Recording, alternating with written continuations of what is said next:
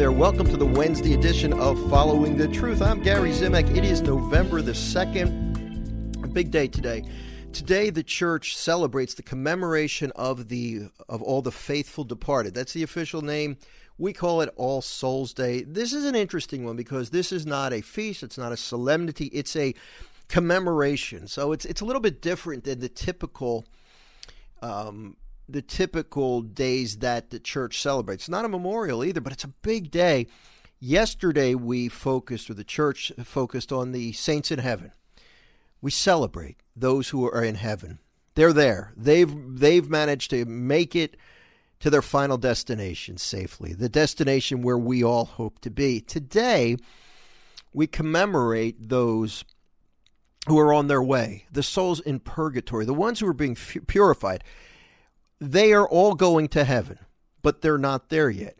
So we want to pray for them. We want to pray for their souls because the church teaches we can do that to speed them along, to help them. So we can pray, we can fast for the souls who are being purified in what we call purgatory so that they'll get there faster. And you know, I'm just going to go on record right now, since I, I have the microphone and I can say this.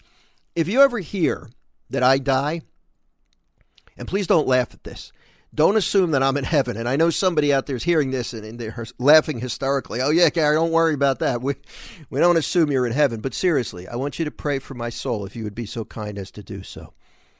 Because we always want to pray for the souls of the deceased. They may be in heaven. And if that's so, and this is where it comes to, cho- choosing to trust God, that He's going to work out the details. He's not going to waste the prayers and the sacrifices if the person you are praying for is already in heaven, and therefore they don't need our prayers. We don't pray for the souls in heaven because they're already where they need to be. But God's going to use those prayers to help another soul who might not be there yet. So please, on this day, pray for your loved ones, your friends, pray for the souls. You might hear of somebody being in an accident on TV. Uh, you read something on the internet pray for the souls in purgatory today because they can't help themselves. They just got to go through the purification process, but you and I, we're still at a point where we can pray for them. We and we can help ourselves too.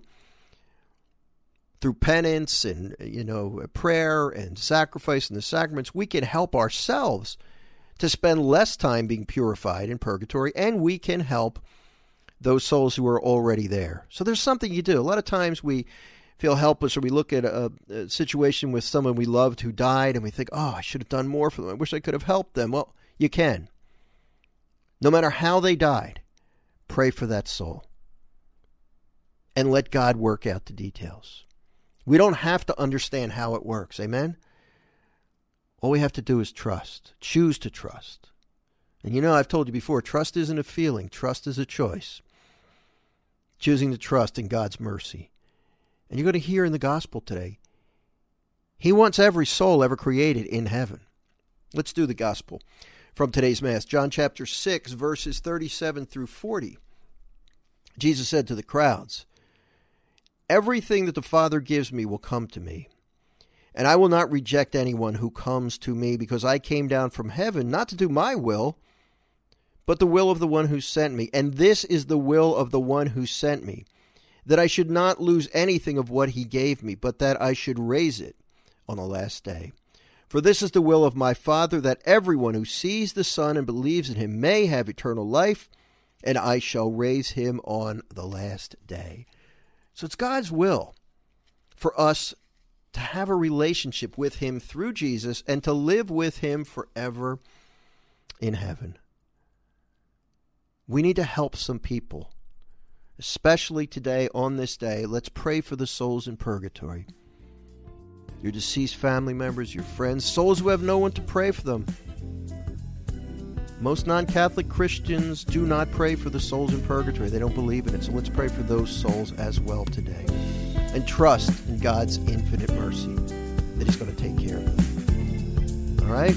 God bless you. Thank you so much for listening, and I look forward to catching up with you next time on Following the Truth. Bye bye.